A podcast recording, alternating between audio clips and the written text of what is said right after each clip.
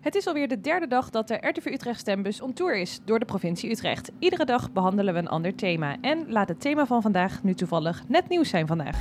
Huizen in de buurt van windmolens zijn in 2030 gemiddeld 9000 euro minder waard. Zo blijkt uit onderzoek van TNO. En dat is een grotere waardedaling dan eerder werd gedacht.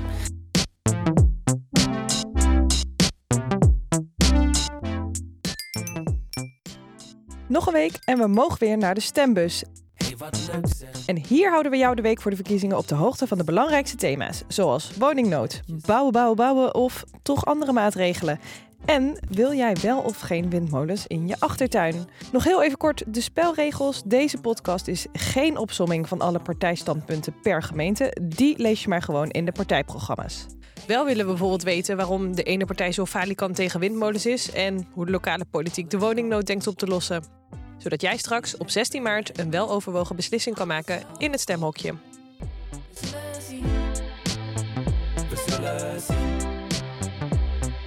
Met de RTV Utrecht stembus stonden we vandaag in Woerden. En als je de mensen hier vraagt wat typisch Woerdens is, dan klinkt het al snel. Gezelligheid. Ons kent ons wel een beetje. Het is, eh, het is een stad, maar tegelijkertijd met toch een beetje dorpskarakter. karakter.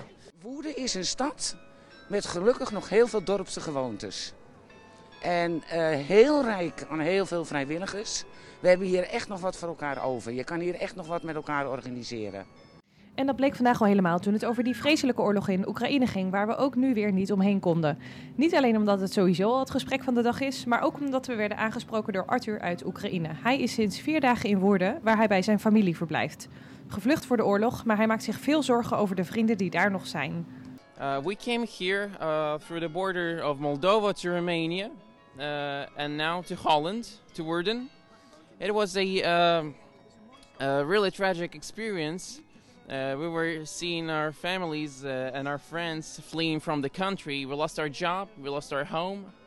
Um, but uh, the European people in uh, many of countries of, uh, of the Union uh, were helping us, were giving money, were um, proposing food and shelters in whole Romania, in Holland still. people are coming to us asking for, um, for some help if we need. So it's a really humbling experience, and we're really uh, glad that uh, people are nice to us and uh, can help us in uh, any cause. De afgelopen twee weken hebben we nog maar eens wat redenen erbij gekregen waarom we minder afhankelijk willen zijn van gas. Voor onze generatie en, en voor de aarde, de toekomst van de aarde, is het ook wel superbelangrijk dat ons energieverbruik duurzamer wordt. En nou ja, zelfs voor uh, geopolitiek is dat belangrijk dat we niet alleen van meneer Poetin afhankelijk zijn. De energietransitie, zoals dat dan heet, is dan ook een van de belangrijkste thema's deze verkiezingen. En de discussie die dan al snel volgt gaat over windmolens. Want veel mensen vinden die mogen er best komen, maar liever niet al te dicht in de buurt. Ik vind wel een keer windmolen vind ik niet verkeerd. Maar ja, ik wil ze ook niet meer achtertuin hebben. Ja, we moeten toch andere manieren van energie verzinnen. En dan uh, windmolens, uh, ja, ja, mooi is het niet, maar uh, ja, de enige optie denk ik dan. Ja, als het nodig is, dan, dan moet het denk ik. Kiezen tussen een paar kwaden. Vandaag staan we in het Groene Hart. Is dit gebied de ideale plek om de energietransitie in te zetten? Ik ga over verder praten met verslaggever Peter Knieriem. Kan jij een beetje vertellen, waar bestaat jouw werkveld uit? Jij uh, trekt erop uit en dan ga je... Nou, ik zeg altijd uh, alles uh, tussen Loopik en Apkoude en alle gemeenten daartussenin. Het gaat dus om de gemeenten de Ronde Venen, Woerden, Stichtse Vecht, Montvoort, Oudewater en Loopik.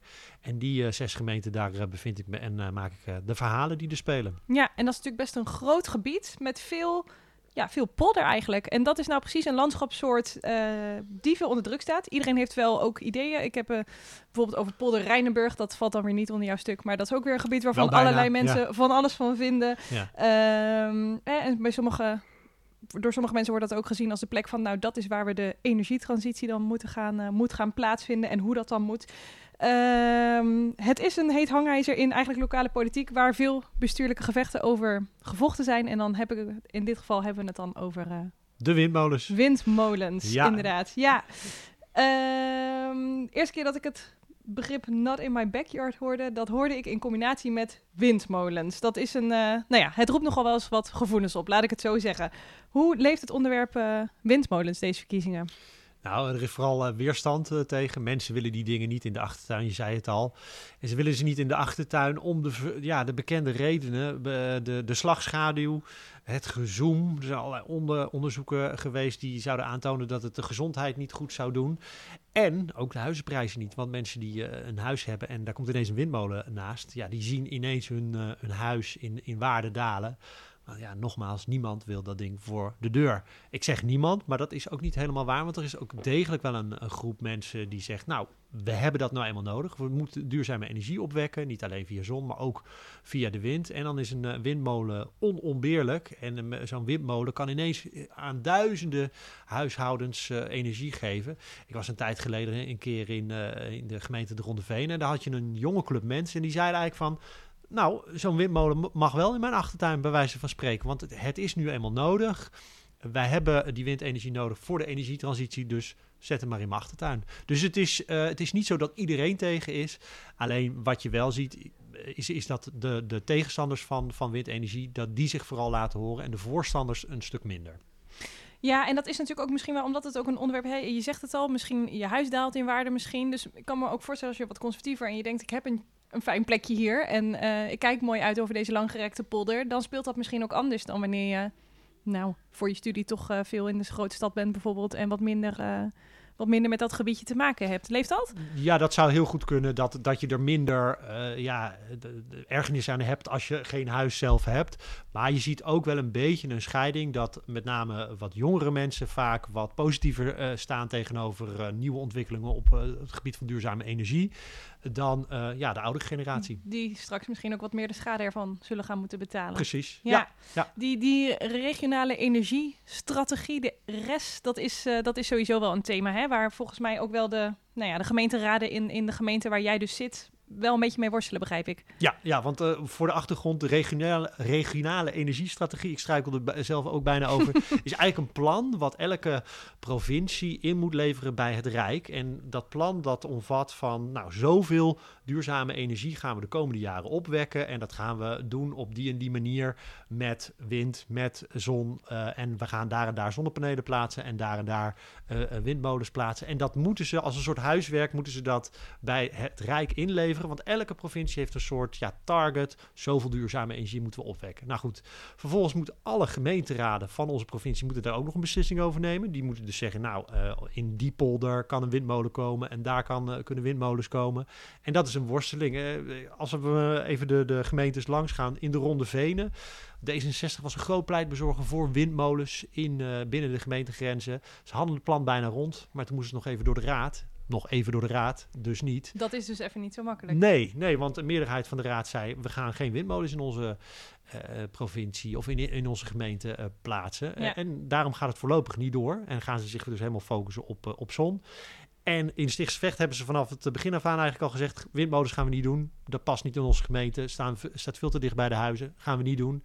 Ja, en dan hebben we ook nog de gemeente Woerden. Daar hebben ze ook lang gedebatteerd. En uiteindelijk is CDA, dat is de grootste partij daar, die heeft gezegd: uh, we gaan wel windmolens plaatsen. Uh, en we gaan nog kijken waar precies. Maar we hebben in ieder geval wel het voornemen om het wel te doen. En dat is best bijzonder, want in heel veel gemeenten uh, zegt het CDA, we doen het niet. En in, juist in Woerden doen ze het wel. Want we zitten dus zo net voor de, voor de verkiezingen. Het kan best wel tricky zijn voor zo'n lokale partij om te zeggen, windmolens gaan we doen. Als het iets is, ja, het, het is iets wat je misschien stemmen gaat kosten. Dat zou zomaar kunnen. Uh, je weet het natuurlijk niet zeker, maar het, het is natuurlijk wel een, een impopulaire maatregel om te zeggen, hier komen windmolens. Dus om dan te zeggen, we gaan het wel doen, ja, daar maak je geen vrienden mee. Je ziet dus ook in de campagne in Woerden dat heel veel partijen die tegen windmolens zijn, die maken er echt een nummer van met spandoeken. Uh, die, die zie je overal hangen van geen windmolens, wel uh, zonne-energie.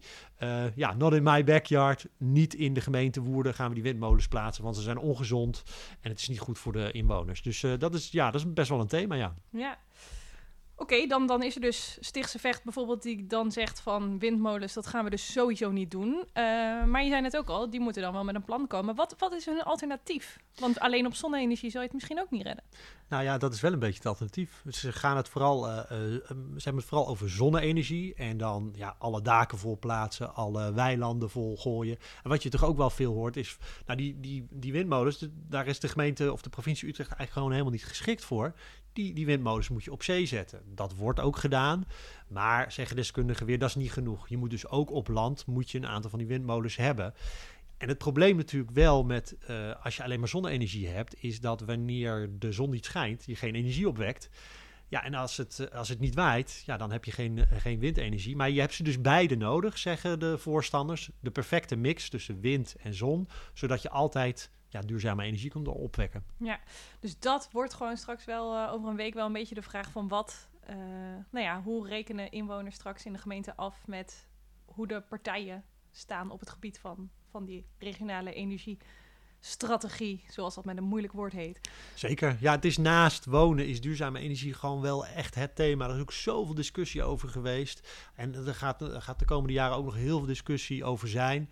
De Raad van State, het hoogste gerechtsorgaan, heeft onlangs gezegd ja, alles leuk, die, uh, leuk en aardig, die windmolens. Maar zoek eerst eens uit wat de milieueffecten zijn. Want er zijn ook allerlei effecten op uh, het milieu, op de gezondheid. Ga daar eens naar kijken. Dus daar gaat de komende jaren gaat daar nog heel veel over gedebatteerd worden. Um, ja, lokaal, regionaal, maar ook landelijk gaan, uh, gaan, gaat daar nog heel veel over gesproken worden. Ja. ja, ik ben benieuwd wat daaruit komt. En het is ook wel, ook wel lastig, want in de tussentijd denk je dan soms wel, had in de tussentijd al wat gedaan. Maar, uh, want die, ja, die klimaatverandering die stopt ondertussen natuurlijk ook niet. Dat maar, is zeker, uh, ja. nee, er moeten wel uh, snel plannen gemaakt worden. En de, ja, men moet daar snel mee aan de slag. Je kunt ja. het niet nog tien jaar uitstellen. Er moet iets gebeuren. En of dat dan wind of zon is, ja. ja. ik ben geen deskundige, nee. ik weet het ook niet. Maar dat je daar op een gegeven moment een beslissing over moet nemen, dat lijkt Dat lijkt evident. Ja. Ja. er zal dus iets moeten gebeuren om de energietransitie in gang te zetten. Maar de lokale partij Lijst van der Does vindt de belofte dat er geen windmolens moeten komen een van de belangrijkste van de verkiezingen. Raadslid Monique Verheijen is stellig.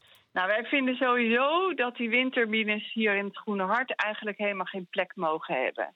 Want we vinden dat, uh, dat het Groene Hart eigenlijk helemaal aantast. Hè? Dus de, ja, het landschap vinden ze eigenlijk verschrikkelijk. En um, dus dat is voor ons, dat is één reden. Verder is het eigenlijk ook helemaal niet goed voor de vogels, want die, die, hebben daar ook last van.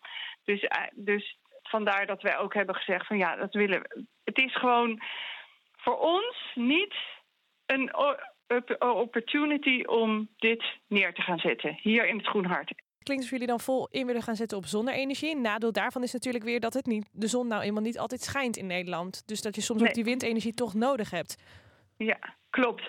Maar we, er zijn al heel veel windturbines. Hè? op zee en in Zeeland. En uh, als je in het midden van uh, hè, bij uh, Emmeloord, daar, die, daar uh, in de polder. In de polder er zijn al heel veel. Ja, er zijn al heel veel windturbines. En die kunnen dat op dit moment heel goed aan en heel goed opvangen. En er, weet je, er komen nu zoveel andere alternatieven. Worden er bedacht. Die zijn bedacht. Uh, de regering is nu ook al bezig om met in ieder geval twee kerncentrales. Willen zij ook uh, gaan neerzetten. Dus um, we kunnen het op andere manieren gaan oplossen. Je hebt de waterstof. Uh, hè, dus kan je, kan je ook gaan gebruiken. Geothermie. Er is gewoon zo ongelooflijk veel andere dingen. Wacht nou even. Het is een beetje een. Ja, voor mij is het een beetje een paniekvoetbal. Hè, van, nou, we moeten nu wat doen. En laten alsjeblieft zien dat we ergens mee bezig zijn. Het CDA in woorden vindt dat een te makkelijke manier van praten. Natuurlijk, windmolens kunnen niet zomaar overal staan, erkent fractievoorzitter Job van Meijeren. Maar dat ze er per definitie niet zouden mogen komen, dat vindt hij maar holle verkiezingsretoriek. Nou, ik, ik vind zelf dat er uh, te veel angst uh, wordt gecreëerd. Alsof het hele groen hart vol met windturbines komt te staan of heel woede. Dat is helemaal echt niet aan de orde. Dat wil geen enkele partij. Uh, en uh, wij zeggen ook heel specifiek, kijk gewoon of je twee windturbines kunt plaatsen langs de A12 bij de, uh, en, dat, en dan bij de afrit Nieuwebrug. Dat is de plek in Woerden waar je het vest van de woonwijken af kunt staan. En als dat niet kan, als je daar niet die afstandsnormen kunt bewaken waar het Rijk nu ook naar aan het kijken is, die veilig zijn voor de gezondheid van inwoners, ja, dan kun je dat niet doen. En dan moet je kijken naar andere vormen van energie.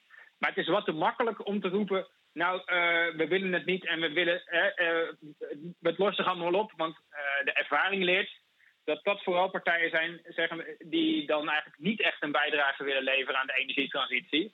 En ja, ik, ik en mijn generatie, ik ben wat jonger dan de meeste politici in de gemeente Woerden, maar ik denk echt voor onze generatie en, en voor de aarde, de toekomst van de aarde, is het ook wel superbelangrijk dat ons energieverbruik duurzamer wordt. En nou ja, zelfs voor uh, geopolitiek is dat belangrijk.